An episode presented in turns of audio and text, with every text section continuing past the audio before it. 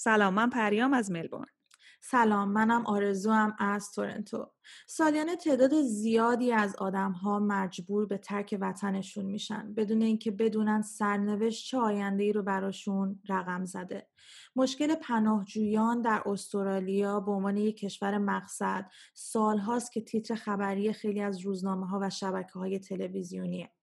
امروز از مونس منصوری دعوت کردیم که مهمون برنامه ما باشه. مونس در اوایل در مورد پناهجویان بازداشتگاه های درون مرزی استرالیا تحقیق می‌کرد و بعد از اون کارش رو ادامه داد با کار کردن با پناهجویان بازداشتگاه های برون مرزی استرالیا که توی دو تا جزیره نارو و مانوس زندانی بودن و با ترجمه پیام ها و نامه هاشون سعی می‌کرد که صدای اونها رو به دنیای بیرون برسونه. امروز دوست دیگه ای هم با ما روی خط هست با نام مستعار الیسا. الیسا به دلایل شخصی تصمیم گرفته که از اسم اصلیش امروز استفاده نکنه و دوربین خودش رو هم در طول مدت مصاحبه خاموش نگه میداره. الیسا پنج سال از نوجوانی خودش رو در جزیره نارو به عنوان یک پناهجو گذرونده و امروز از تجربیات شخصش با ما صحبت می‌کنه. بریم با مونس و الیسا صحبت کنیم. خب سلام مونسشون سلام الیسا جون. خیلی ممنونم که دعوت ما رو قبول کردیم و اومدیم به برنامه ما امروز. مرسی آرزو جون و مرسی پری جون از اینکه این فرصت رو به من دادید. مرسی دوستان از دعوتتون و خیلی خوشحالم که تونستم پارتی از این برنامه باشم. مرسی. خب مونسشون میشه برامون یه ذره راجع به سیستم پناهندگی استرالیا توضیح بدی و بگی از چه طریق هایی و وارد خاک این کشور میشن؟ حتما. در واقع به سه صورت هستن که پناهنده ها به استرالیا میان. شکل اولشون اینن که از طریق UNHCR در واقع ارجا داده میشن و اغلب کسانی هستن که توی کمپای پناهندگی توی ترکیه، اندونزی، اردن کشوری که بهشون میگن کشورهای میزبان. کسایی هستن که اونجا میرن یعنی از کشور خودشون خارج میشن میرن کشور میزبان و اونجا تقاضای پناهندگیشون رو میدن و UNHCR در واقع پرونده اونا رو بررسی می‌کنه. این روند ممکنه که یک سال طول بکشه پنج سال طول بکشه ده سال طول بکشه. خیلی ها هستن که حتی مثلا از بچگی توی اون کمپ ها بزرگ شدن مثلا تازه سی سالشون شده توی یک کشور سوم اسکان داده شدن. که این یه طریقیه که وقتی که حالا اون افراد وارد استرالیا میشن از روز اول اقامت دائم دارن و اینکه تحت پوشش یه سری سازمان های طرف قرارداد با دولت قرار می‌گیرن و حقوق و امکاناتشون برابر با شهروندان اون کشور از روزی که وارد استرالیا میشن. دسته دوم کسانی هستن که با ویزاهای مختلف استرالیا میان. می‌تونه ویزای در واقع دانشجویی باشه می‌تونه ویزای توریستی باشه و وقتی وارد خاک استرالیا میشن تقاضای پناهندگی می‌کنن. باز اون مدتی که داره کیس پناهندگیشون بررسی میشه اونا هیچ مشکل خاصی ندارن. توی جامعه می‌تونن زندگی کنن و شرایط ویزاشون بر اساس شرایط ویزایی که وارد استرالیا شدن. bridging می‌گیرن اما اگر دانشجو بودن می‌تونن درسشون ادامه بدن. اگر که مثلا توریست بودن خب اجازه کار نداره توریست. همون شرایط باقی میمونه. وقتی هم که case شون پذیرفته میشه دوباره اقامت دائم استرالیا می‌گیرن و اینکه در واقع حقوق برابر با شهروندای استرالیا رو دارن. دسته سوم که فکر می‌کنم موضوع بحث امروز ما باشه کسانی هستند که با قایق وارد استرالیا میشن و الان البته حالا بدتر توضیح میدم که دیگه قایقی نمیادش به استرالیا. و اونها در واقع کسانی هستن که اینجا استرالیا نقض حقوق بشر رو انجام میده. خب قوانین بین الملل رو نقض می‌کنه. و جاییه که خب حالا ما اگر که بخوایم بگیم قبلا حالا قبل از حالا من الان دقیقا می‌خوام بگم که ما از می‌خوایم راجع به 19 جولای 2013 به بعد صحبت بکنیم. قبلتر می اومدن اینجا و اینکه حالا یه مدت توی immigration detention بودن بازداشتگاه های داخل خاک استرالیا و حالا بعدش میمدن بیرون تا پروندهشون بررسی می‌شد بهشون اقامت دائم می‌دادن که البته بعد قانون رو عوض کردن بهش به اونها هم اقامت موقت میدن سه ساله و پنج ساله اگر پناهنده شناخته بشن. اما کسانی که بعد از 19 جولای 2013 اومدن دولت استرالیا اومد یه سیاستی رو گذاشت و گفت به هیچ عنوان افرادی که بعد از این تاریخ اومدن داخل استرالیا اسکان داده نخواهند شد. و اونها رو به دو تا جزیره فرستاد که یکیش مانوس بود که توی کشور پاپوا نیوگینه که حالا ما بهش فکر کنم میگیم گینه نوع پاپوا تو فارسی و اون یکی هم نارو که خودش یه کشوره در واقع اما می‌دونم که می‌دونید که کلا 22 کیلومتر به کل کشورش. 21 کیلومتر. 21 کیلومتر. بله الیسا جان دقیق تر از من می‌دونم. که میگن که اندازه فرودگاه ملبورنه. که حالا اونجا خیلی شرایط غیر انسانی بود و اینکه فکر می‌کنم که حالا شاید الیسا جون بتونن خیلی بیشتر راجع وضعیت نارو بر ما توضیح بدن. مرسی ممنونم. خب الیسا جون میشه یه ذره تو برای بیننده و شنونده هم از تجربت بگین که چطوری به استرالیا اومدی و چه اتفاقی طی این در واقع پناهندگی برات افتاد؟ اولا همه این که امیدوارم هیچکس توی زندگیش توی موقعیتی قرار نگیره که بخواد بین بودن و رفتن یکی انتخاب کنه. چون توی رفتن خیلی سختی ها داری توی بودنت هم خیلی عذابا شاید بکشی ولی شاید بودنه به صرفه تر باشه. شاید هم رفتنه بسته به شخصیت آدم داره.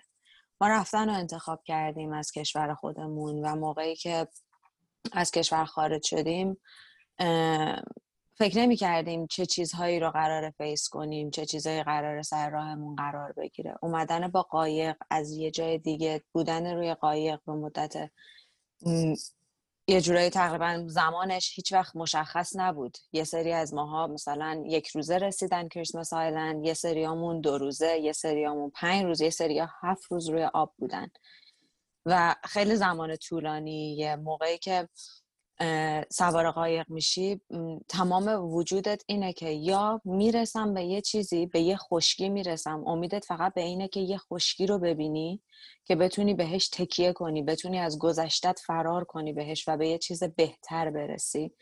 و از یه طرف دیگه هم میگی که شاید من وسط این آب دیگه دووم نیارم تموم بشه. من خیلی از بچه های دیگر شنیده بودم که وسط آب نتونستن دووم بیارن تموم کردن. خودشون رو غرق کردن به خاطر اینکه ترس داشتن از اینکه ادامه بدن مسیر آبو. و خیلی به نظرم تجربه وحشتناکیه که بخوای توی اون مسیر قرار بگیری. لیسا جان از کجا سوار قایق شدین؟ اندونزی. پس شما یه مدت توی اندونزی بودین؟ بله. چند مدت توی مسیر اصلیش مسیر اصلیش در اصل از اندونزی بود. و از اونجا جابجا جا می‌کردن. هر کسی به مدت مثلا زمانه متفاوت خیلی از توی اندونزی بودن. یه سری یک ماه یه سری یه روز یه سری سه ماه یه سری پنج ماه یه سری چهار سال. خیلی زمانهای متفاوتی بوده واسه بچه هایی که توی اندونزی باشن تا اینکه بخوان جابجا جا بشن یا اینکه بخوان جزبه من وسط حرفتون یه چیزی بگم. و خیلی از کسانی هم که در واقع حالا سوار قایق شدن اغلبشون کسانی بودن که رجیستر کرده بودن UNHCR و خواستم همین رو بگم. آره. ببخشید. و این پرونده انقدر طولانی شده بود که دیگه چاره ای نمی‌دیدن. مثلا اینکه ده سال توی اندونزی تو شرایط وحشتناک تو بلا تکلیفی زندگی کردن. ببخشید وسط صحبت شما شما ببخشید من یه سوال دیگه هم دارم. توی اندونزی مخصوصا این کسایی که مدت طولانی بودن چی کار می‌کردن؟ مثلا کجا زندگی می‌کردن؟ کار می‌کردن؟ تحصیل می‌کردن؟ اگه بچه اونجا بود بچه چی کار می‌کرد؟ هیچی. فقط بودن یا کار سیاه اگه می‌تونستن پیدا کنن خیلی هاشون یا جزو UNHCR می‌شدن تو کمپ های اونجا بودن یا توی مثلا جاهایی که مثلا مثل زندان پلیس نگه می داشت بودن. مثلا یه جواب بهشون بدن. خیلی هاشو خیلی وقتا تو خیابون منتظر بودن جلوی UNHCR که یه جواب بهشون بدن. چهار سال پنج سال شیش سال. بعد کجا زندگی می‌کردن؟ تو خونه داشتن؟ دیگه بستگی به شخص داشت دیگه که گفتم اگه می‌تونستن کار پیدا کنن کار سیاه پیدا کنن یا بدونن یا مثلا فامیلی داشته باشن که بتونه ساپورت مالیشون کنه می‌تونستن یه سربنایی داشته باشن. ولی خب اگه کسی این هیچ کدوم اینا رو نمی‌تونست پیدا کنه تو خیابون بودن. تو اندونزی خیلی چیز نرمالی بودش که تو خیابون ببینی یه نفر خوابیده باشه. نه فقط سوار... مثلا پناهجوها و خیلی ها. پس شما سوار یه مدتی توی اندونزی بودی بعد سوار قایق شدی و چند روز ممکنه توی قایق می بودی تا برسی به استرالیا. بله. بعد توی قایق چجوری چیزی وجود نداشتش که بدونی صد درصد می‌رسی یا نه. می‌دونی چی میگم؟ می‌دونم و... می‌دونم خیلی از قایقا غرق میشن. اینا معمولا قایقای سفت و سخت یا قایقای جدید یا قایقای خوبی نیستن. معمولا بدترین قایقا ارزون ترین قایقی که می‌خوان دیگه بفرستن داغونش کنن و می‌ذارن برای پناهنده ها. و خیلی هم پیش میاد که خیلی خیلی اصلا بادی پیدا می‌کنن. یعنی بدن پیدا می‌کنن تو اقیانوس و بعدا می‌فهمن که یه قایقی غرق شده مثلا 100 نفر یا 200 نفر توش بودن و با هم آره. غرق شدن. خیلی نرماله اون یکی از نرمال ترین چیزاشه که میشه گفت. یکی از دلایلش هم اینه که مثلا وقتی می‌رسیدی نزدیک کریسمس آیلند که می‌شدن کسی که مثلا چی میگن در اصل راهنمایی می‌کرد و حرکت می‌داد قایق و یه تلفنی داشتن که اسمش یادم نمیاد چی بهش می‌گفتن با اون تماس می‌گرفتن که مثلا قایق خراب میشه چون واقعا دیگه قایق به حدی میرسیدش که یا سوخت تموم می‌کرد یا موتوراشون همش اکار میافتادش. یعنی قایق ما در از موتورمون اکار افتادش که هر چقدر بچه هایی که توی قایق بودن باش ور رفتن شروع کردن مثلا باش کلنجار رفتن که راش بندازن. چون خیلی فاصله اون با کریسمس تقریبا زیاد بود و کلی خانواده کلی بچه توی اون قایق بود که ما از زیر قایق کم کم آب داشت می اومد بالا که همه وحشت کرده بودن. همه از زیر قایق کم کم هی اومدن بالا اومدن بالا ترسیده بودن و هرچی هم زنگ زدن به نیوی سه تا نیوی چهار تا نیوی نیوی دورورت بود ولی هیچ جلو نمی اومدن فقط از دور نگاه می‌کردن ببینن ریاکشنی توی قایق ایجاد میشه قایق روشن میشه. بعد از چند ساعت تازه اومدن جلو دونه دونه گرفتن و بردنمون توی نیوی براشون حتی مهم نبودش که تو از توی قایق داری سوار چون با یه سری قایق های کوچیکتر می اومدن می بردن تا نیوی نیوی نزدیک نمی اومدش بهت اصلا. وقتی می بردنت اگه می افتادی تو آب عین خیالشون نبود. یعنی واقعا من می‌تونم بگم کسایی که تو نیوی استرالیا کار می‌کنن سنگ ترین آدم یعنی چی؟ یعنی کسی کمکت نمی‌کرد بعد خودت شنا می‌کردی میمدی دوباره تو تو قایق؟ Literally yeah. Okay. بعد شما رو از اونجا بردن تو نیوی و از نیوی بردن کریسمس آلند درست میگم؟ بله. بعد کریسمس آلند کجاست؟ مال کجاست؟ کریسمس آلند که یکی از جزیره های مستمر استرالیا است درست نمی‌دونم دقیقا کجا بگم چجوری توضیح نه نه منظورم همین بود. خواستم که بگی که کشور جدایی نیست. پس کریسمس آلند یکی از جزیره های استرالیا بردنتون اونجا. بعد چی شد اونجا؟ بله. اونجا شروع کردن تست گرفتن از همون آزمایش کردن واکسن و خیلی از این چیزهای دیگه. قبل از اینکه حتی خیلی دیسکاستینگه تصور کن شما دو روز توی جایی نشستی که خیلی از ترسشون از جاشون تکون نمیخوردن تا دستشویی برن و برگردن. خیلی ببخشید استفراغ می‌کردن بالا می آوردن دستشوییشون رو نمی‌تونستن نگه دارن. و تو تقریبا دو روز سه روز کامل توی اونا نشسته بودی. نمی‌تونستی هیچ کار دیگه بکنی. چویس دیگه ای نداشتی جای دیگه ای نداشتی. همه جاش یه جور بود. و بعد از اون قبل از اینکه حتی تو رو بفرستن بدن تو یه آب بکشی. خودتو تمیز کنی بهت واکسن می‌زدن. واکسنی که میتونستنش با زدن اون آمپول به دست تو می‌تونست باعث بشه که باکتری وارد بدنت بشه و تو یه هزاران یک مریضی دیگه بگیری.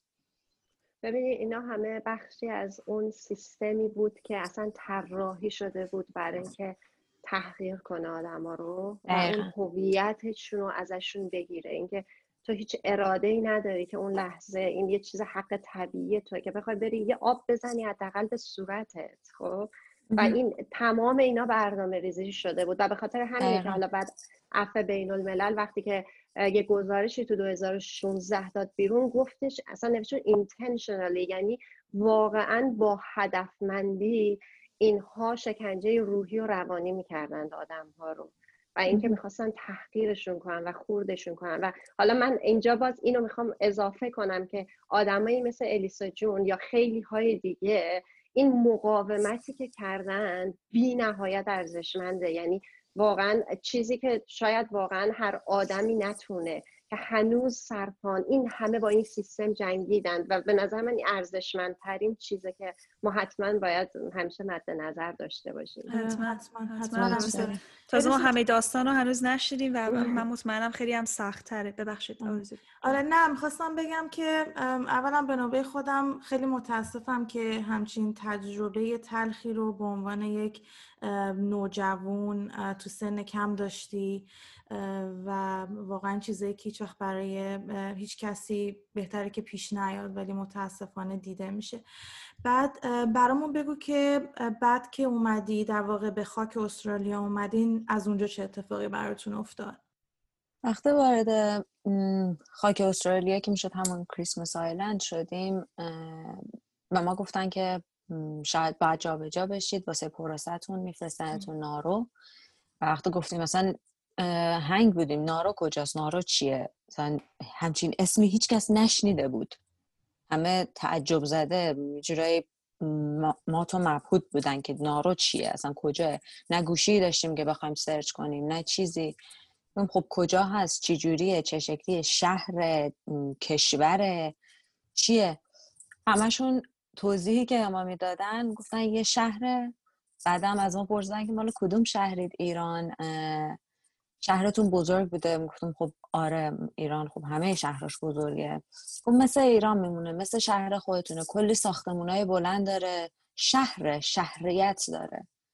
و خب همه گفتیم اوکی به نظر نمی اومدش همه یه جورایی تصورشون اومد به اینکه شاید اصلا این نارو یه بخشی از استرالیا باشه. و وقتی که جابجامون کردن وقتی پرواز نشست توی فرودگاه نارو تمام کسایی که توی پرواز بودن منتظر بودن بیافتیم تو آب دوباره.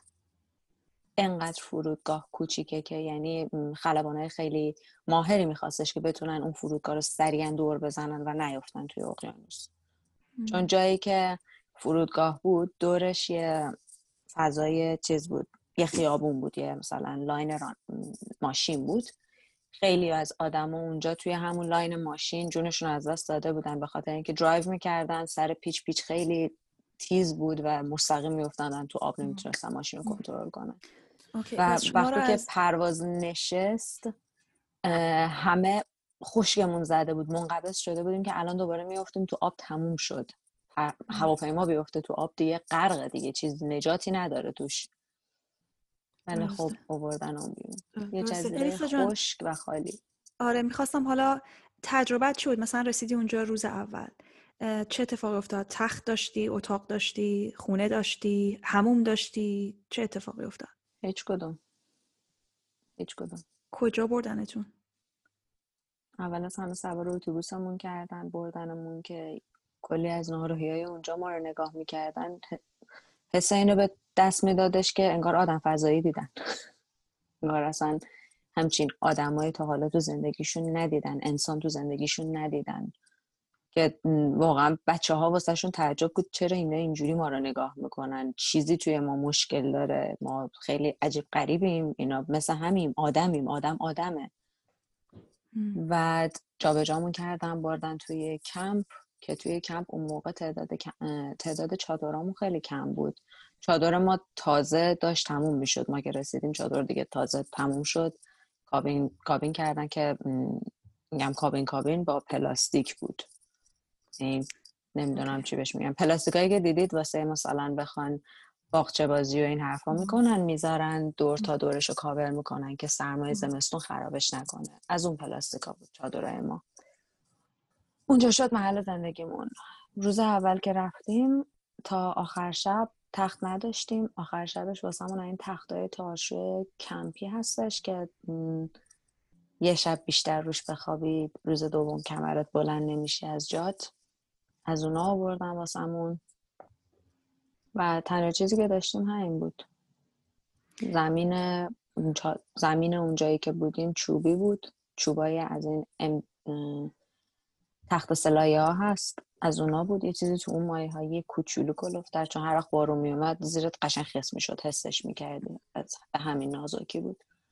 و سقفش هم دوباره چادر بود. چون هر وقت بارون میومد آب جمع می‌شد توی سقف و مجبور بودیم مشت و لگت بزنیم که آب تو سخت خالی بشه. هی جمع نشه که یه وقت مثلا بریزه رو سرمون وسط چادر. چند وقت توی چادر زندگی کردی؟ تقریبا یک سال. اینم بگم که اونجا هوای استوایی داره. یعنی گرمای بسیار شدید بارونهای شدید و اینکه بدون امکانات بدون کولر بدون همه اینها حتی هموم مناسب. ما حتی توی چادرامون پنکه به همون نمی‌دادن. پنکه فقط و فقط واسه موقعی بودش که معلم ها می اومدن درس بدن پنکه داشتن اون چادرها. همه لح لح می‌کردن که فقط اینا بیان که بتونن برن جلو اون پنکه بشینن یه ذره هوا بخورن. به حدی گرم بود به حدی آفتابش داغ بود که لباستو میشستی. من اینو یعنی این کاری بودش که همه انجام می‌دادن. لباس رو میشستن. میچلوندیم خیس تنمون می‌کردیم. از به مسافت شاید صد متر. راه می‌رفتی لباست خشک خوش بود. انگار نه انگار که شسته بودیش. گرم بود. خشک بود هواش فوق العاده خشک بود. حالا الیسا جون دوباره برمیگردیم بهت. می‌خوام یه سوالی از مونس بکنم. یه ذره برام توضیح میدی که این پناهن... پناهنده ها رو پناهجوها رو چجوری بین دوتا جزیره ای که گفتی نارو و مونس در واقع تقسیم کیا می‌رفتن؟ نارو کیا می‌رفتن؟ مانوس؟ درسته.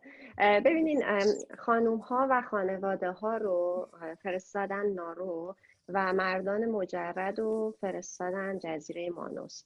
و جزیره مانوس هم همون جوری که الیسا جون الان داشت توضیح می‌داد همون حالتی که مثلا وقتی اینا وارد شدن بومیا چجوری نگاه می‌کردن؟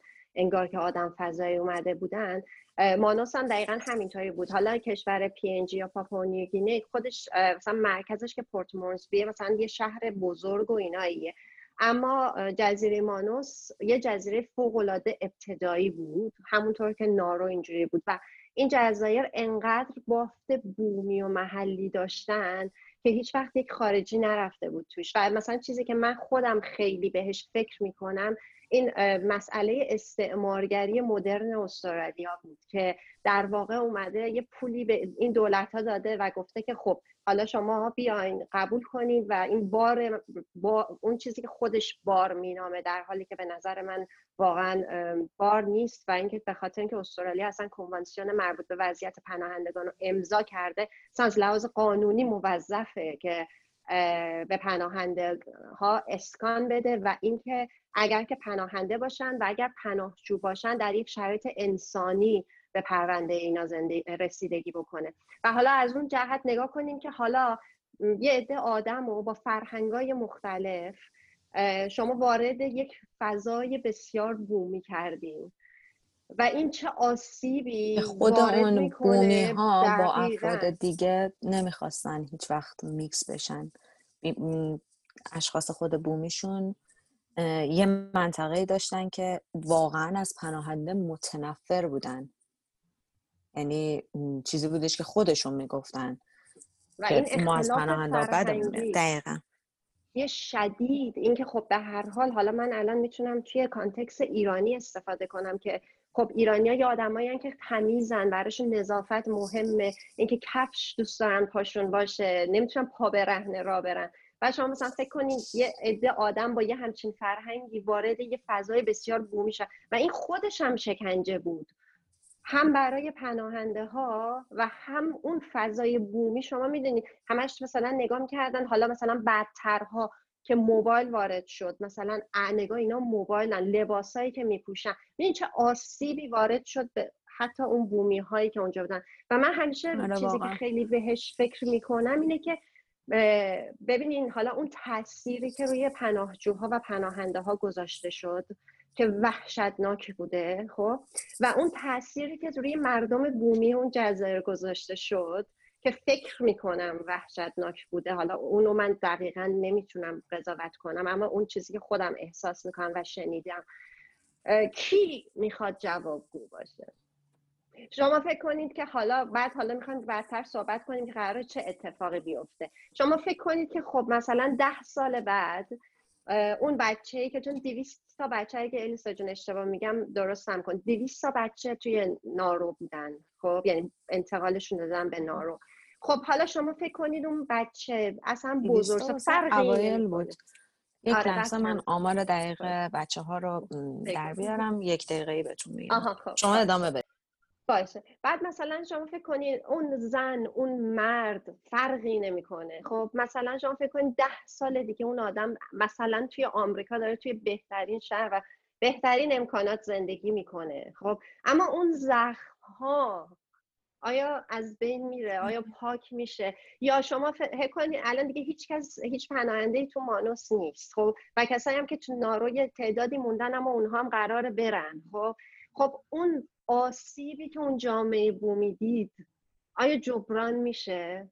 خب مگه استعمارگری چیزی غیر از اینه؟ یعنی نمی‌دونم یعنی می‌خوام بدونم قطعا نمیشه. قرار کی بیادش بگه؟ مثلا استرالیا شما فکر می‌کنید هیچ روزی جوابگو خواهد بود آره یه چیزی بگم شاید جالب باشه برات ولی من داشتم یه documentary نگاه می‌کردم همین راجع به نارو مانوس و حالا خیلی عدداشو شاید ذره بالا پایین بگم ولی طرفای سال 1980 90 نارو تقریبا بالاترین GDP رو per capita داشته و بسیار کشور ثروتمندی بوده به خاطر معدنهای زیادی که تو نارو بوده.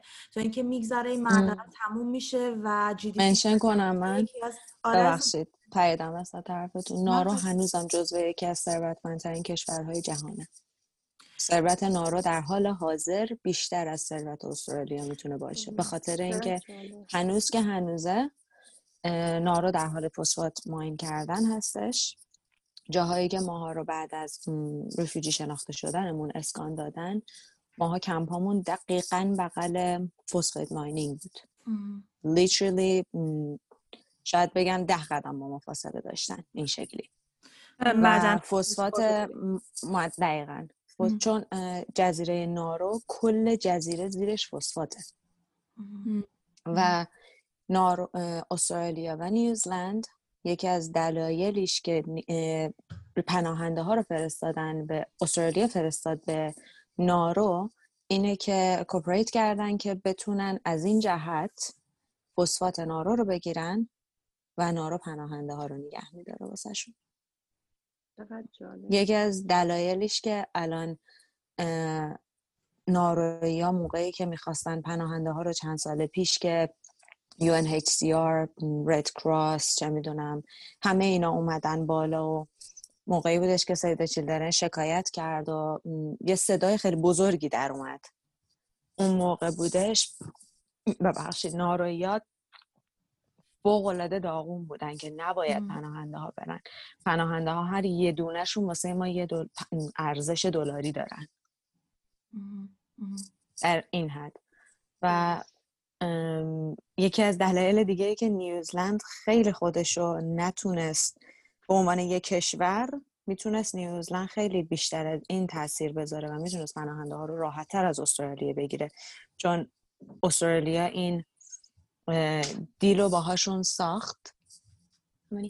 ساری ببخشید.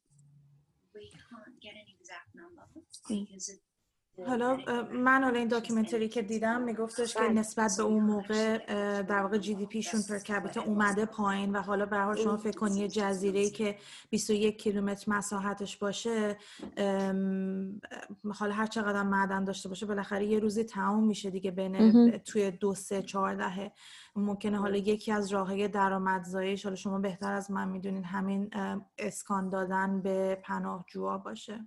دقیقا همین شدش. اسکان دادن پناهجوها شدش که یه قان یه یه جورایی چی میگن؟ یه چیزی می نویسن بین دوتا کشور. اسمش رو یادم قرارداد؟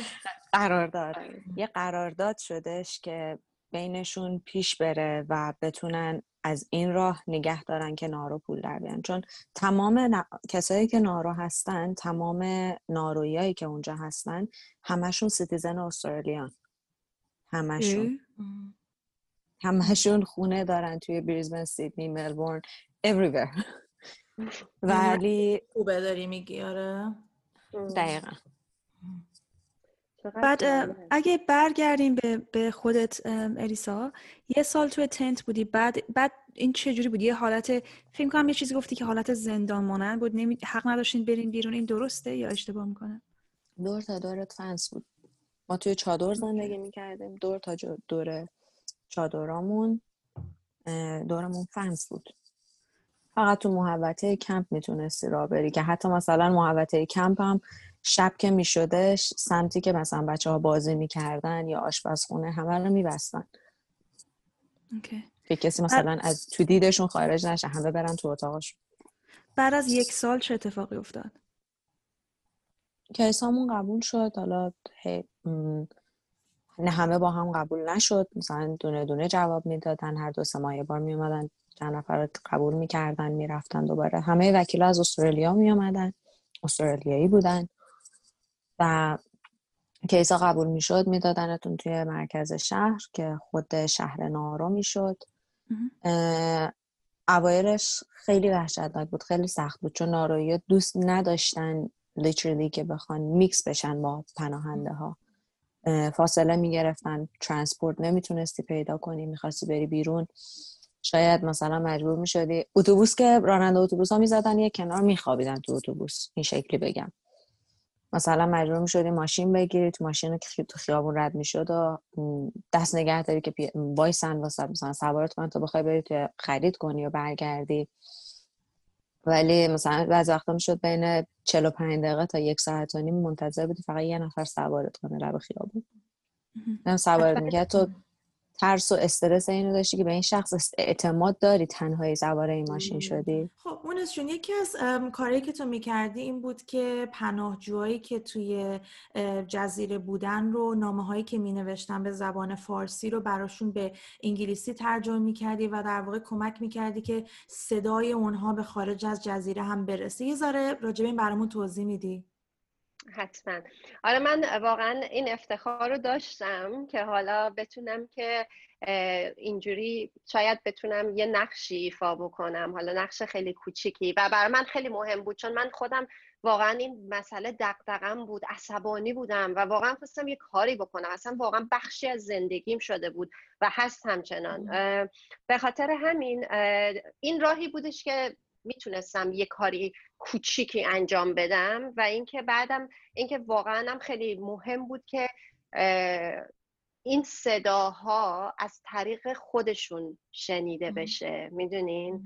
به خاطر اینکه خودشون می‌دونستن که شرایط چطوره و اینکه خودشون قدرت این بیان رو داشتن. من همیشه می‌گفتم کاری که من کردم این نبوده که من صداشون رو برسونم به گوش دیگران. من شاید فقط یه وسیله بودم این وسط وگرنه خودشون انقدر توانمند بودن و انقدر با اراده بودن که حالا مطمئنم حتی اگر منم نبودم قطعا دوستان خودشون یه راه دیگه پیدا می‌کردن.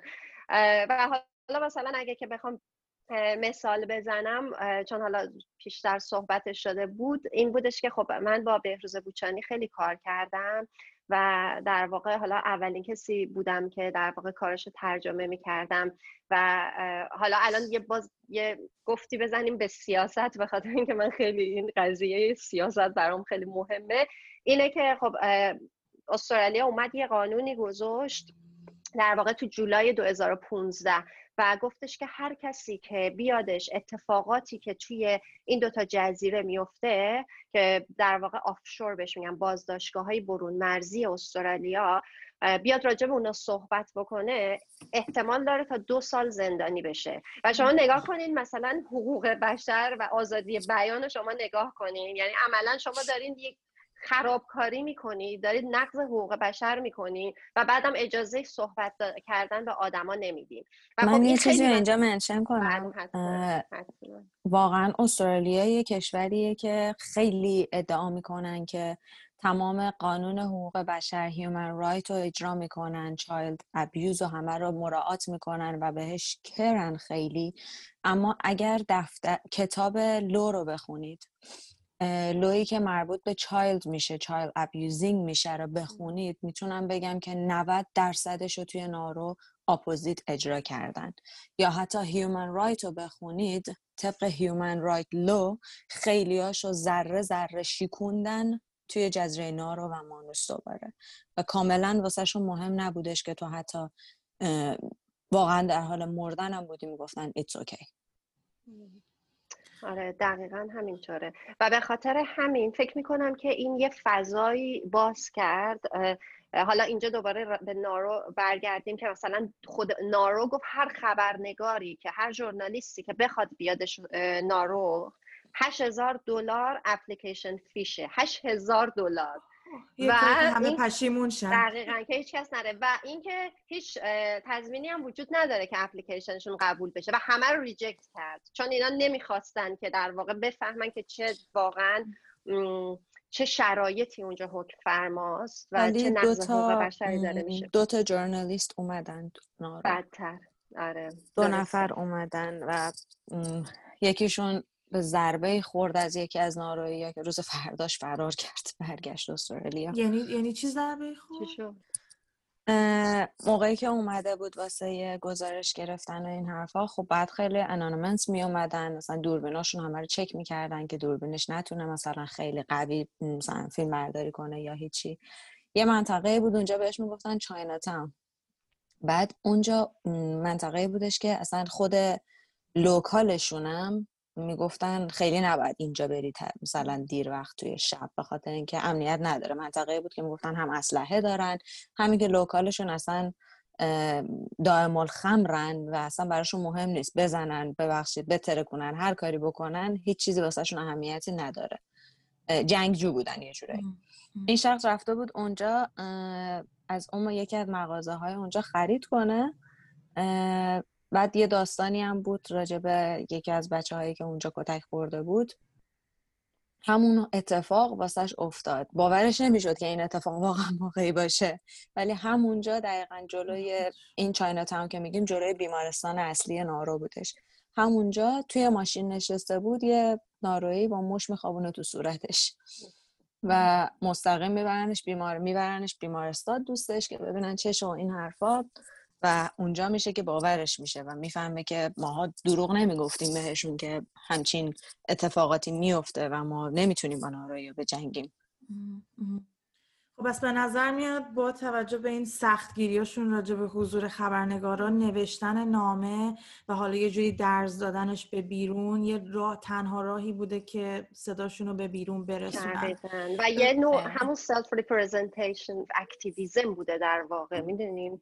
و بله همین نامه ها خیلی کمک کرد که در واقع اتفاقاتی که اونجا داره میفته یه جورایی تمام اون مسائل برملا بشه و به خصوص مسئله این بودش که مهم این بودش که جامعه خود استرالیا متوجه بشه که به اسم اونها چه جنایاتی داره رقم می‌خوره. و حالا یکیشون که حالا مثالی که خب الان خب همه می‌دونن خیلی دوستان دیگه بودند که به خاطر شرایط حالا پروندهشون و کیسشون ترجیح دادن که به اسم خودشون مطالبشون منتشر نشه. اما خب خیلی در واقع تقضیه کرد تمام این تحقیقاتی که صورت گرفته. حالا توسط سازمان های حقوق بشری یا اینکه گزارش هایی که توسط ژورنالیست نوشته شده.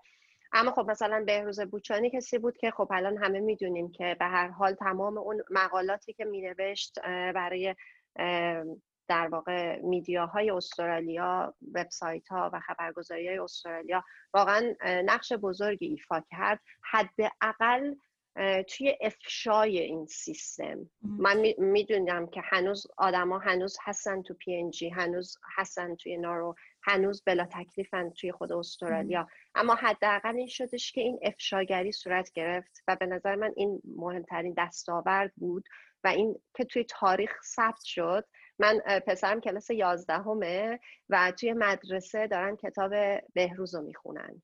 اسم کتابش هست No Friend But The Mountains. درسته؟ که فکر کنم اگه اشتباه نکنم یک جایزه یکی از پرستیجس ترین جایزه های ادبی استرالیا هم به نام ویکتورین پرایز رو براش برد. دقیقا درسته. و شما فکر کنید که خب این قطعا تاثیر می‌ذاره توی روی نسل آینده استرالیا.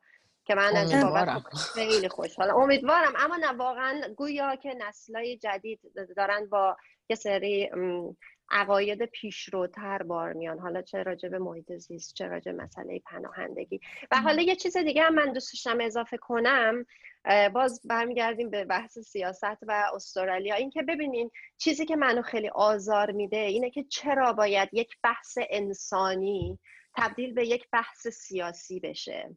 پریا جون می‌دونن توی استرالیا هر زمان که انتخاباته خب یکی از مسائلی که روش مانور میدن حزبها همین بحث پناهندگی و پناه یه بلای سر ما آوردن واقعا.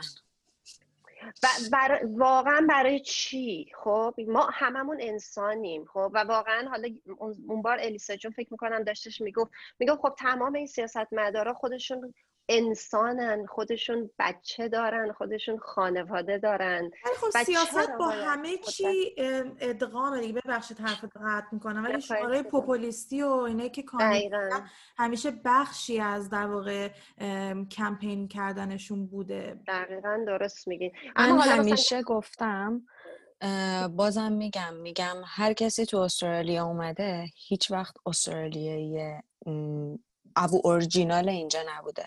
اگر یه ابو اورجینال می اومد تو مدتی که ما نارا بودیم یا هر چیزی میگفتش که من نمی‌خوام تو خاک من پاتو بذاری واقعا هیچ کدوم از پناهنده ها سعی نمی‌کردن شاید که بمونن اونجا.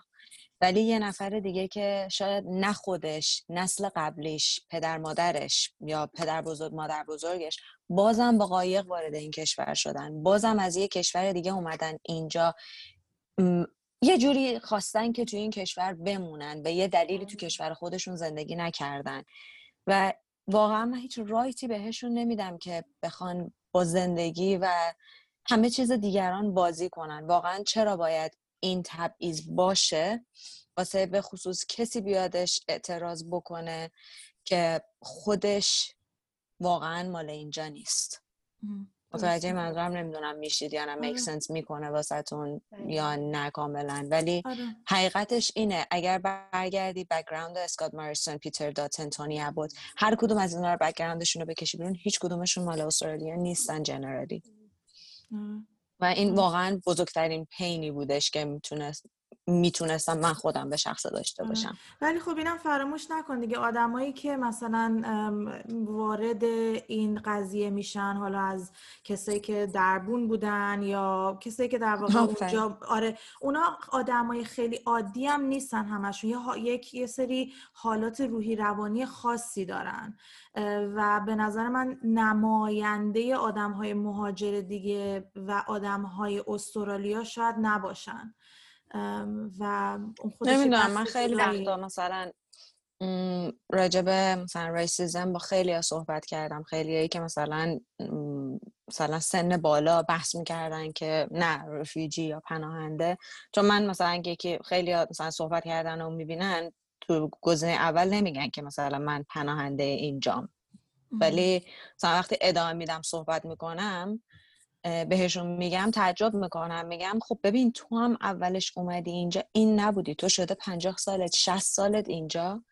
ولی فکر کن مادر پدر تو اون چویس رو نمیذاشتن توی سی سال گذشته که تو رو بیارن توی این کشور. چه اتفاقی میافتاد؟ تو الان توی کشور دیگه بودی و الان مجبور می‌شدی بچه ها تو یه جای دیگه که دوست نداشتی ریس کنی. وجود دودت وقتی اینو می‌گفتن ذره نگاه می‌کردن بعد دوباره می‌گفتن نه خب پناهنده ها باز این کارو می‌کنن اون کارو می‌کنن. خب مثل این میمونه. اینجا هزاران هزار استرالیایی هستش که روزانه بچه ها رو ریپ می‌کنن. هیچ صدایی ازش در نمیاد. قاتل طرف من اخباری خوندم چند وقت پیش که پسر مردی که تقریبا سی خورده اینطور سنشه یه زن رو کشته آتیشش زده تجاوز کرده بهش. الان آزادانه توی شهر داره میچرخه. اجازه کار داره اجازه تحصیل داره به صورت فیری تمامشون. بعد خونه داره واسه زندگی کردنش پرمننتلی مجانی واسه زندگی کردن. میگم فقط یه ذره که نگاه می‌کنم میگم واقعا شاید استرالیا فقط به همچین آدمای نیاز داشته. شاید همچین آدمایی فقط به دردش میخوردن. آره از این مثلا حالا غافل نشیم که اتفاق اینجوری تو تمام کشورها رخ میده صد درصد یعنی مثلا بیعدالتی اینجوری یا چیزا مسائل اینجوری همه جای دون واقعا حتی مثلا تو خیلی از بیازارترین کشورها هم که ما فکر می‌کنیم حتی مثل کانادا هم مطمئنم این چیزا تو سیستمش به وجود میاد که خیلی هم ناراحت کننده است. حالا برگردیم به نارو مانوس دوباره. یه چیزی جلوتر اشاره کردیم اون است که الان دیگه این پناهجوها توی جزیره نیستن. یه ذره توضیح میدی چه اتفاقی افتاد و نقطه عطف این قضیه چی بود؟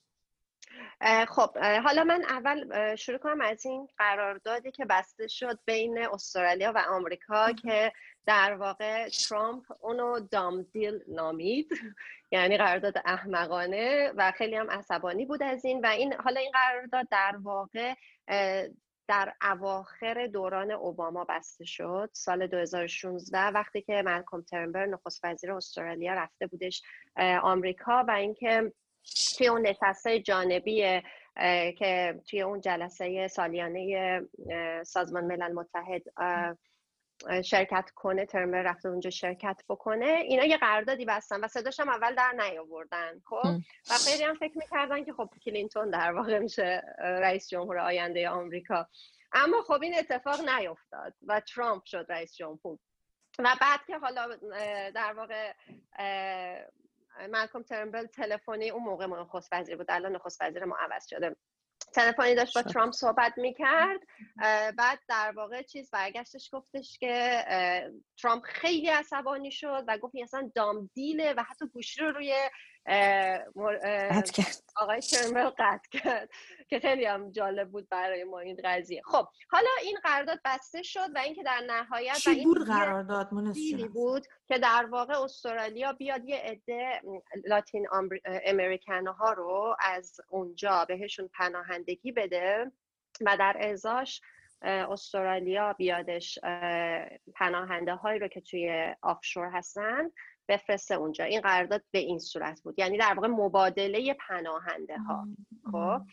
و حالا نکته جالب اینه که ما دیگه اصلا هیچ خبری نشنیدیم که کسایی که لاتین امریکن بودن اومدن نیومدن. چون دو... کلا اصولا دولت استرالیا هر چیزی رو که بخواد راجعش صحبت می‌کنه. هر چیزی رو که نخواد اصلا و من نمی‌دونم چرا حالا خبرنگاراشم نمیرن میشه. آره. که خب حالا به هر حال تن داد ترامپ به این قرارداد. و اینکه به خاطر اینکه این واقعا یه بنبست بود برای استرالیا. واقعا نمی‌دونست چی کار کنه. نیوزلند اومده بود گفته بود من سالیانه 150 نفر می‌گیرم. منتها دولت استرالیا از همون اول اومده بود گفته بود خب این میشه بک دور در واقع کسی که اونجا تو هر کسی که مثلا تبع نیوزلند بشه می‌تونه بیادش استرالیا و بره. خب؟ به خاطر همین گفته نه من چیز در واقع آفر نیوزلند رو قبول نمی کنم و این واقعا یه بنبست بود. و واقعا نمی‌دونست باید چیکار کنه. چون از اولم سرسختانه گفت به هیچ عنوان این افراد نمی‌تونن بیان توی استرالیا زندگی کنن اسکان داده بشن. به خاطر همین حالا من ببخشید خیلی اینجا قسمت رو توضیح دادم. شروع شد. بعد یه چند ماهی البته طول کشید. خیلی انگار کش و قوس داشتن اما در نهایت شروع شد. اولم گفتن که خب به خاطر اینکه ترامپ اومده قانون گذاشته که ایرانی نباید وارد خاکش بشه که همه نه اینکه حالا نه تنها پناهنده ها یه مدت اصلا این خیلی باعث مثلا تشنج شد توی فضای اینجا که خب خیلی ها ایرانی هن. خیلی ها ایرانی هن.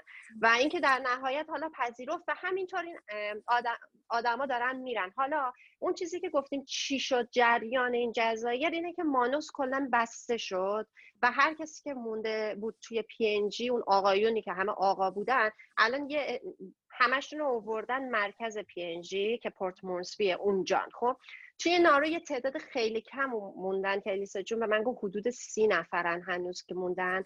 و این مدام هم این پروازه داره صورت می‌گیره. حتی الان که مرزا بسته است داره پیش دیروز یه پری روز یه پرواز بود ولی اووردنشون استرالیا اووردنشون سیدنی.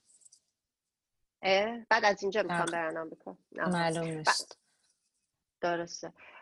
بعد خب مثلا من می‌دونم از پورت مورسبی یازده نفر دو سه هفته پیش رفتن. یازده تا مرد رفتن آمریکا. بعد خلاصه این از این و یه عده هم که هستن که فکر می‌کنم که 1200 نفر هستن از کسانی که توی مانوس و نارو بودن که به خاطر شرایط پزشکی که داشتن انتقال پیدا کردن به استرالیا. خب؟ که حالا یه قانونی هم گذاشتن Medevac. قبلش باید حتما خود immigration خود immigration اجازه میدادش که این, این افراد انتقال پیدا بکنن. بعد اومدن به مدت کوتاهی در واقع پارلمان تونست یه قانون رو تصویب کنه که اگر دو تا پزشک بگن می‌تونن که اون افرادی که احتیاج دارن که انتقال پیدا کنن به خاطر شرایط وخیم پزشکی بیان و الان دوباره اون قانون رو برداشتن یعنی الان دوباره اون قانون نیست. اما چون دولت قدرت داره در هر صورت. اما خب بازم چون دولت مخالف Medevac بود کاری که کرد اکثر کسایی که بر اساس تحت مثلا قانون Medevac وارد استرالیا شدن یا community detention بهشون داده. اگر خانواده بودن نبازن به همشون.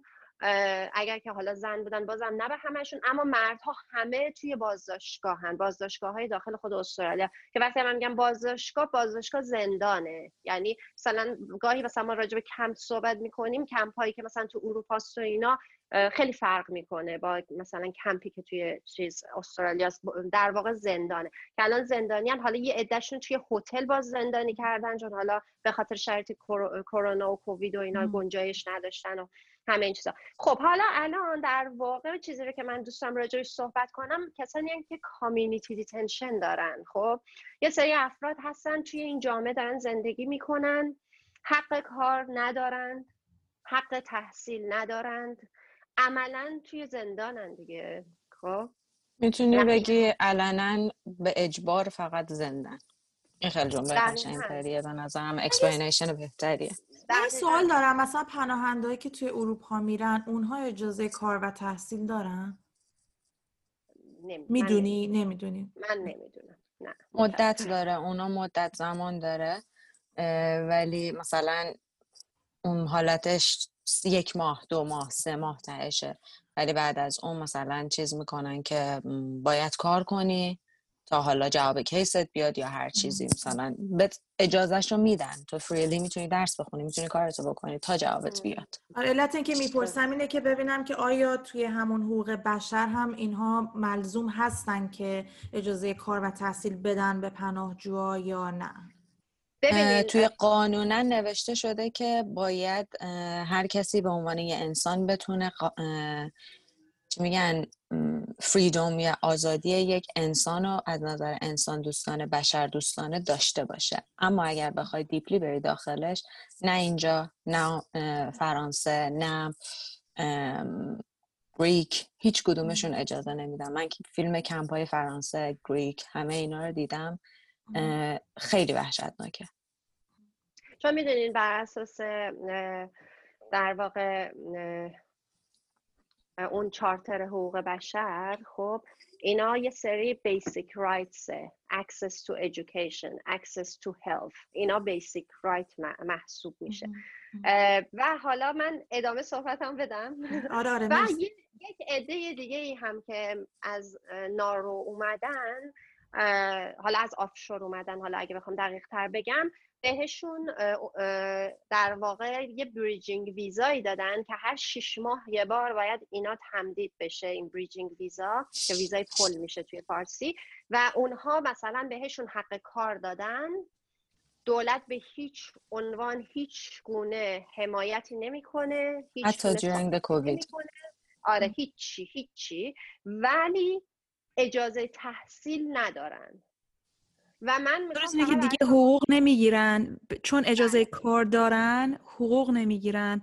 ولی چون تحصیل توی استرالیا ندارن کار نمی‌تونن پیدا کنن. حالا من بهتون اصلا خیلی ساده تر بگم. اینه که مثلا شما یه خانومی خب. حالا چیکار می‌تونی بکنی؟ می‌خوای که بری مثلا یه دونه business catering ساده را بندازی. غذا تو خونه درست کنی. خب بالاخره پول در بیاری یه جور دیگه خب. یه غذا تو بفروشی. خب توی استرالیا اشخاصی مثل ما که هیچ چیزی هیچ کوالیفیکیشنی نداریم الان. خیلی سختتر میشه وحشتناکتر آره. دیل کردن باهاش. و حالا نه اشکالی نداره و حالا شما فکر کنین که برای اینکه شما بتونین که یه چیزی بپزید و بفروشید. شما باید یک روز دوره یک کالج رو ببینین و یک مدرک ببینین. بهش میگن TAFE. یک روزه فقط خب؟ و این افراد نمی‌تونن برن اون مدرک رو بگیرن. خب یعنی یه مدرک خیلی ساده است. از صبح تا عصر بری بدی مدرک رو بدن بعد از اون به بعد می‌تونی business catering داشته یا طرف برق کاره. خب نمی‌تونه که بره کار درست که بهش نمیده ویزا نداره شش ماه ویزا داره. باید که حتما کاری که بکنه کاری باشه که در واقع به صورت مستقل و آزاد باشه دیگه. خب برقکاری بلده میگه خب میرم برقکاری می‌کنم. یه license ی می‌خواد. دوباره باید بره این دوره رو بگذرونه. دو روز سه روز یه ماه نمی‌دونم دقیقا. خب پس عملا نمی‌تونن کار کنن. چون توی استرالیا شما هر کاری که بخوایم بکنید یا license می‌خواد یا یه مدرک می‌خواد خب؟ و عملا برای همین میگم که قشنگ توی زندانن و تمام دست و بالشون بسته است. و حالا شما فکر کنید این بلا تکلیفی هفت ساله. هفت سال شاید به حرف ساده باشه. حالا سوای اون روزهایی رو که تو اندونزی گذشته که من نمی‌دونم فرق می‌کنه برای آدم های مختلف. و اینه که خیلی دردناک می‌کنه این قضیه رو. یعنی داریم میگیم کسی مثل الیسا که یه نوجوان بوده و اومده هفت سال نتونسته تحصیل کنه نتونسته کاری بکنه. درست میگم الیسا؟ این وضعیتت بوده دقیقا. و هنوزم نمی‌دونی که از این وضعیت میاد بیرون. دقیقا. و عذاب آورترین بخشش همینه که یه جورایی تصور کن توی لیمبو باشی. می‌دونی مثل اگه یه نفر رو می‌ذارن توی زندان مثلا میگیم فلانی شخص X آدم کشته افتاده زندان حالا دلیل آدم کشتنش قانع کننده شد واسه دادگاه واسه وکیل اونو میذارنش توی زندان بهش میگن آقا تو فلان روز فلان ساعت آزادی درسته؟ الو؟ آره آره بله. صدا میاد؟ آره آره بله. میشنویم و شما فکر کنید رفتاری که کردن انگار که دارن با مجرم رفتار می‌کنن و بدتر از مجرم چون زندانی ها توی استرالیا از یه حقوقی برقرار یه سری حقوقی بهشون تعلق می‌گیره اما پناهجو هیچ حقوقی بهش تعلق نمی‌گیره. و حالا فکر کنید که بدتر از مجرم باهاشون رفتار کردن و اینکه هیچ دادگاهی که تشکیل نشده هیچی و هیچ هیچ گونه یک چشماندازی بهشون داده نشده که تا کی؟ خب تا کی باید توی این شرایط باقی بمونیم؟ ببخشید الیسا جون صحبت نه اوکی. دقیقا مثل همین میمونه دیگه همینجوری که مونس جون گفتش. واقعا من موقعی که فهمیدم یه کسی که به یه دختر تجاوز کرده اون دختر رو با وجیه ترین حالت ممکن آتیش زده بدنش و کشتدش افتاده زندان واسه چند سال. الان آزادانه توی سطح شهر را میره. هیچکس بهش بد نگاه نمی‌کنه. هیچکس بهش نمیگه که تو بلانگز به اینجا نیستی. تو نباید اینجا باشی. هیچکس بهش هیچ کاری نداره. اجازه تحصیل مجانی داره کاملا. هر جوری هر چیزی که بخواد تحصیل کنه هر جایی که بخواد بره کار کنه. آزادانه می‌تونه در هر جایی که بخواد بره و بیاد. همه این آزادی ها رو داره. با اینکه یه آدم رو کشته. به یه دختر یه چیزی بگم. وقتی که کریمینال رکورد داری تو استرالیا کار نمی‌تونید. دیگه خیلی سخت می‌تونی کار بکنی آره، من که بری یه کار سیاه بکنی. یه چیز هم از تحصیل تحصیل دانشگاه تو استرالیا برای خود استرالیایی ها هم مجانی نیست. ولی بهت وام میدن بعد اون وام تو دوباره می‌تونی من این شخص رو می‌دونم. این شخصی که دارم راجبش صحبت می‌کنم کاملا راجب کیسش در جریانم. و می‌دونم که قاتل این شخص که یک تقریبا دو ماه پیش شاید آزاد شده باشه تمام این رایت ها رو داره. حتی خونه مجانی دولت بهش میده. و خیلی چیز باور... غیر قابل باوریه. من شاید یک هفته طول کشید واسه من که بتونم قبولش کنم که منی که هیچ جرمی نکردم هیچ آسیبی به هیچ کس نزدم هیچ کس حتی با حرف زدنم هم آزار ندادم. باید این اتفاقات واسم بیفته. این پانیشمنت رو دریافت کنم بگیرم این پانیشمنت رو. فقط به خاطر اینکه ترجیح دادم کشورم رو ازش فرار کنم. اصلا آسون نیست و من مطمئنم که تو جزو قوی ترین ها بودی الیسا که تونستی مسیر رو بیای و کماکان خودتو سر و پا نگه داری و من می‌دونم دوستانم من بیشتر بشنوم. شنیدم که به خانوادت و به خیلی خانواده های دیگه کمک کردی و نقش موثری داشتی که اونها هم بتونن در واقع این مسیر رو تاب بیارن و به یه سرانجامی برسن. از نظر خودم انسان هر جایگاهی که داشته باشه اگر وقتی کمک می‌کنی کمک رو می‌گیری. وقتی به یکی نشون بدی که من واسه تو اونجا خواهم بود یه نفر شاید یه روزی پیدا بشه که دست دورم بگیره. و فقط با این امید بودم که خودم رو آروم کنم که من به یه نفر دیگه کمک کردم من یه نفر دیگه رو سعی کردم بذارمش توی این مسیری که از اون شرایط آزاد بشه فقط و فقط به خاطر اینکه واسه یه حداقل وجود خودم یه آرامش پیدا کنم یه دلیل پیدا کنم که چرا دارم میجنگم چرا اصلا تو این دنیا اگزیست می‌کنم مثلا چرا نفس می‌کشم آره. از نظر خیلی های دیگه خیلی احمقانه به نظر میاد یا خیلی ها بهم میگن مثلا وقتی مثلا خودم خیلی اینوو می‌کنم با یه سری چیزایی که خیلی ها گذاشتنش پشتشون و اصلا دیگه بهش نگاه نمی‌کنن. خودمو که مثلا به میگن خیلی احمقی. خودتو داری نابود می‌کنی به خاطر یه چیز دیگه به خاطر یه کسی دیگه تو هیچ قدرتی توش نداری. میگم خب همه ماها اونجا گیر کردیم به خاطر اینکه هر افکارشون مثل شما بود. گفتن من یه نفر صدا ندارم من یه نفر هیچ کاری نمی‌تونم بکنم کمکی نمی‌تونم به اون شخصی که اونجا گیر کرده داره میمیره میکن بکنم.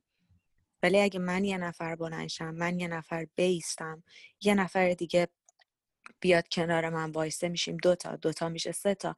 همین جوری میشه که جمعیتمون زیاد میشه. همین جوری میشه که الان جلوی کمپ بریزبن جلوی هتل هتل بریزبن بچه ها دارن تظاهرات می‌کنن واسه اینکه بچه ها رو آزاد کنن. درسته الان شاید صداش در الان هیچ خبری ازش نشه ولی بالاخره یه روزی جواب می‌گیرن.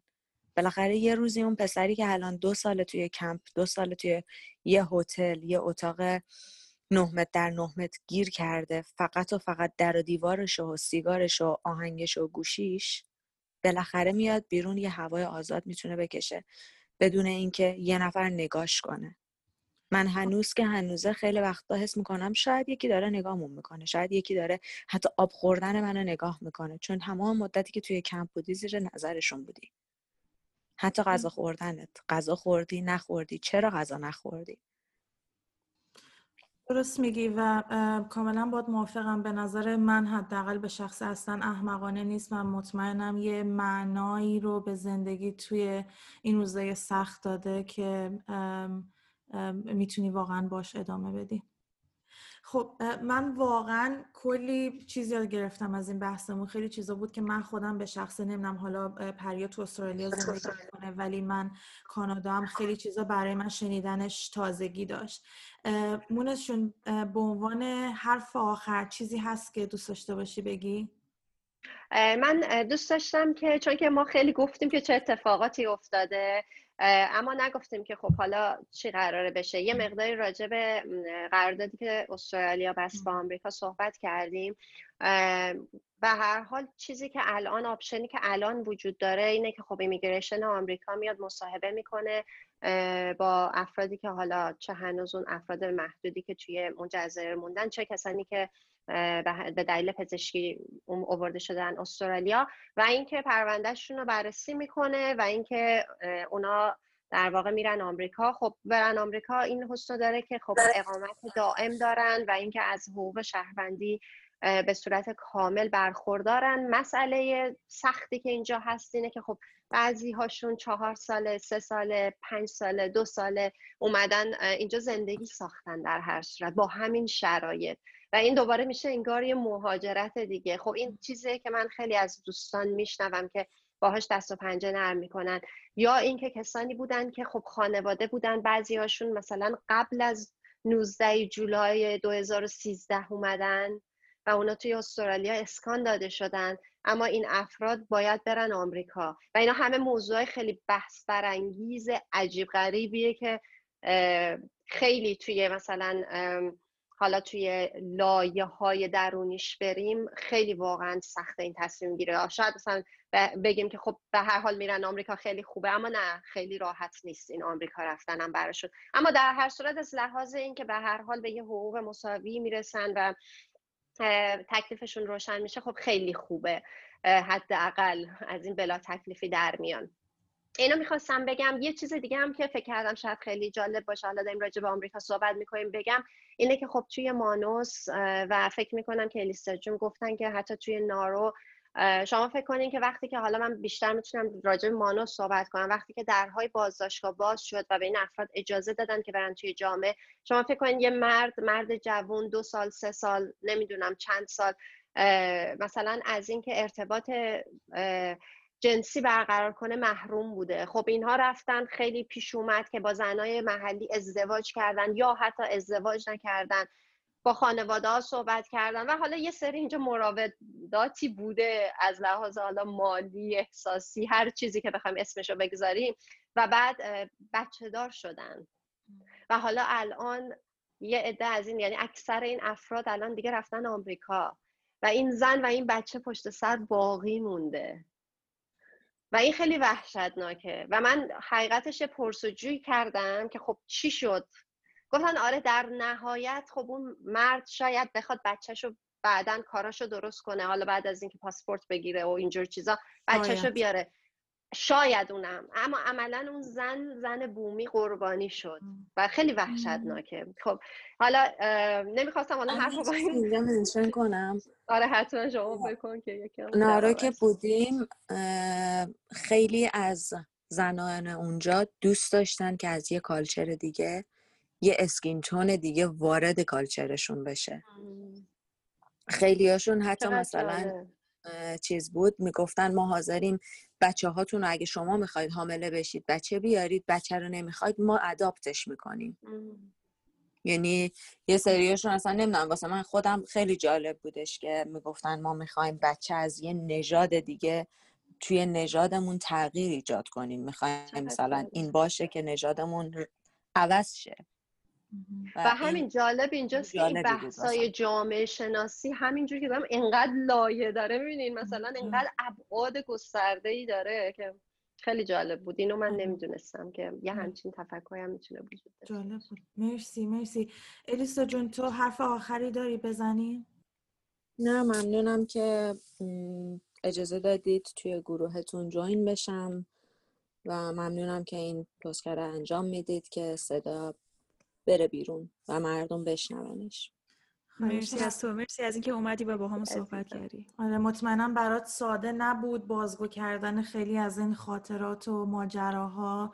یادآوریشون مطمئنا برات راحت نیست ولی خیلی ممنونم که با ما در میون گذاشتیم خب حالا به رسم پایان اپیزودامون موقعی که مهمون داریم یه سوالی ازشون می‌کنیم که من این سوال می‌خوام از تو بپرسم مونس. اگه قدرت اینو داشتی که یه چیز رو تو دنیا عوض کنی اون چی می بود؟ من خیلی به این موضوع فکر کردم حقیقتش و یعنی چند ساله که دارم بهش فکر می‌کنم و این بحث مرزه. یک سری خطوط خیالی که نمی‌دونم چه کسی چه و چه کسانی اومدن بین این کشورها کشیدن و ما رو از هم جدا کردن. و به نظر من ملیت خیلی به نظرم ملیت خیلی ابعاد منفی می‌تونه به همراه بیاره. و یکیش اینه که هیچ وقت در واقع منابع به صورت مساوی تقسیم نمیشه. خب؟ و اینکه من همیشه به این موضوع فکر می‌کنم که قومیت خوبه ها. ملیت یکم عجیبه. و من همیشه به این موضوع فکر می‌کنم که چرا یک آدم نمی‌تونه تصمیم بگیره برای خودش که هر جا که دلش بخواد بره زندگی کنه. مگه ما یه کره زمین نداریم؟ مگه همه ما انسان نیستیم. چرا نباید یه آدم بتونه تصمیم بگیره برای خودش بره کجا زندگی کنه؟ و اگر نگاه کنین این بحث مرز خیلی دشمنی ها ایجاد کرده. حتی مثلا شما تو منطقه خودمون ببینید مثلا ماها با افغانستان ترکیه عراق اینا یکی بودیم خب؟ و حالا شما نگاه کنین چه چیزهایی در واقع در اثر طبعاتی که این مرزکشی ها به وجود آورده به وجود اومده. و به نظر من این خیلی بده. و یه چیزی که دوستانمون هموطنان ما که توی استرالیا زندگی می‌کنن خیلی هاشون هستند که حالا حالا به صورت مختلف مهاجرت کردن و خیلی در واقع این میدیای استرالیا روشون تاثیر گذاشته و عقاید ضد پناهندگی و ضد پناهجویی شدیدی دارن. و واقعا این موضوع یه جوریه که اصلا یه حالت دشمنی عجیبی دارن خب؟ و اینکه حالا ما نباید فراموش کنیم که اولا که پناهجو و پناهنده چاره ای نداره جز اینکه کشورش رو ترک کنه خب؟ من مهاجر تصمیم گرفتم کشورم ترک کنم. اما آدم چاره ای نداره جز اینکه کشورش رو ترک کنه. و حالا اگه که بخوایم بیایم این وسط باز هم صحبتش میاد دوباره بحثای جامعه شناسی و اجتماعی که خیلی پیچیده است. باز شاید حالا کسی باشه که این این مسیر رو انتخاب بکنه اما از چیزی فرار نکرده باشه. من همیشه اینو میگم که من یک سری امتیازهایی داشتم خب؟ که درس بخونم. توی خانواده به دنیا اومدم و بزرگ شدم که مدرسه رفتن برفرض برای ما یه چیز خیلی اصلا یه چیز خیلی عادیه همونجور که برای شماها بوده. کلاس زبان رفتن یه چیز خیلی عادیه خب؟ که مثلا از بچگی خب برو کلاس زبان خب؟ اما خب من مثلا توی این مسیر وقتی که اومدم استرالیا تازه انگار که من توی حباب خودم بزرگ شده بودم و تازه فهمیدم که نه هر ایرانی به اون امکاناتی که شاید من دسترسی داشته باشم به اون امتیازها دسترسی نداره خب؟ و حتی برای خانوادهش هیچ وقت این مسئله نبودی که بچهش بره مدرسه چه برسه به اینکه بره کلاس زبان. و حالا می‌خوام ببینم که خب دوست داره بیادش استرالیا زندگی کنه کانادا زندگی کنه آمریکا زندگی کنه. من این حقو دارم اما اون آدم این حقو نداره. چرا؟ چون من می‌تونم امتحان آیلز بدم. چون که دانشگاه رفتم مدرک دانشگاهی دارم اما اون این حقو نداره. بعد پس بعد وقتی که نگاه می‌کنم می‌بینم که خب توی مهاجر ایرانی که خودت مهاجری اومدی اینجا و شرایط کشورت بهتر از هر کسی می‌دونی. خب؟ حالا هر چیز فشارهای اجتماعی سیاسی هر چیز فرهنگی هر چیز. چطور به خودت اجازه میدی که بخوای بیای مخالفت کنی؟ اصلا تو کی هستی که بخوای تصمیم بگیری که الان مثلا ما باید که دولت استرالیا جلوی اومدن قایق ها رو بگیره یا پناهنده ها رو بگیره؟ در حالی که طبق اساس حقوق بشر و خود همین کنوانسیون حقوق بشر این حق هر انسانه. که تقاضای پناهجویی کنه تقاضای پناهندگی کنه. یعنی پناهجو بشه و تقاضای پناهندگی کنه. و اصلا هم مهم نیست از چه وسیله از چه طریقی وارد شده. من خیلی دلم می‌خواست اینو بگم. چون خیلی عصبانی می‌کنه. و امیدوارم که واقعا ماها هممون بتونیم که هر روز نگرشامون رو عوض کنیم. آره نه حرف درستی می‌زنی مونس و راجع به اون مرزها هم که گفتی من فکر می‌کنم که قبلا همش بازی قدرت دیگه. قبلا از دین ادیان استفاده می‌کردن برای این تقسیم بندی ها بین آدما که مثلا می‌گفتن حالا اینا مسلمونن اینا مسیحیان و بعدها که یه ذره این موضوع کم رنگ تر شد اومدن میگن حالا ما ایرانی هستیم ما امریکایی هستیم و اینجوری تقسیم بندی ها صورت گرفت. ولی یه, یه چیزی هم خوام بپرسم فکر می‌کنم اشاره نکرد الان هیچ قایقی به استرالیا نمیاد درسته؟ دولت استرالیا اومدش یه سری سیاست ها معرفی کرد توی همون سال 2013 که در واقع بهش گفتن Operation Sovereign Border و یکی از اون سیاست ها Turn Back Policy بود که یعنی قایق هایی که به سمت استرالیا میاد و ناوها میرن و برشون میگردونن به آبهای اندونزی یا به خاک اندونزی که البته این هم باز اشاره کنم که خلاف قوانین بین الملل و یه مدت هم استرالیا مشکل داشت اندونزی مشکل داشت با استرالیا سر این مسئله که در واقع بدون اجازه انقدر که اینا استعمارگرن که بدون اینکه اصلا اجازه بگیرن و تمامیت ارزی دولت اندونزی رو در نظر بگیرن به خودشون این حق رو می‌دادن که برای اینکه سیاست های خودشون رو اجرا کنن وارد خاک های اندونزی بشن و قایق. ها رو برگردونن. الان فکر می‌کنم از 2014 دیگه قایق وارد نشد. آره، اینم بحث کنم که اشاره نکردیم گفتم راجبش صحبت کنیم. خیلی خوب خیلی ممنونم مونس جون. مرسی السا جون. مرسی که وقتتون رو در اختیار ما قرار دادین و مطمئنم که بیننده و شنونده های ما هم به اندازه خود ما از این اپیزود لذت می‌برن و ازش درس می‌گیرن. واقعا ممنونم. پریا جون آرزو جون و الیسا جون. واقعا خیلی فکر کنم گفتگوی خیلی خوبی بود. امیدوارم که شنوندگانتون یه موقع اذیت نشن از شنیدن به این داستان ها اما خب اینها داستان نبود واقعیت. واقعیت. خیلی خوب.